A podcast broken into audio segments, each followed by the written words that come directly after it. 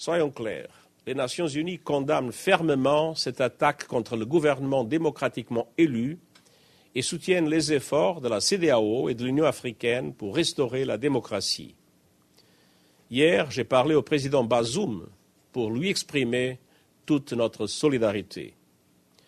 Aujourd'hui, je souhaite m'adresser directement à ceux qui le retiennent.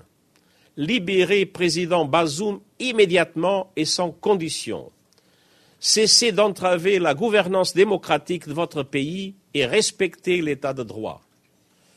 Nous voyons une tendance inquiétante dans la région du Sahel. Les changements anticonstitutionnels et successifs de gouvernement ont des effets terribles sur le développement et la vie des populations civiles. C'est particulièrement criant dans les pays déjà touchés par les conflits, l'extrémisme violent, le terrorisme et les effets dévastateurs du changement climatique. Les Nations Unies sont solidaires du gouvernement démocratiquement élu et du peuple nigérien.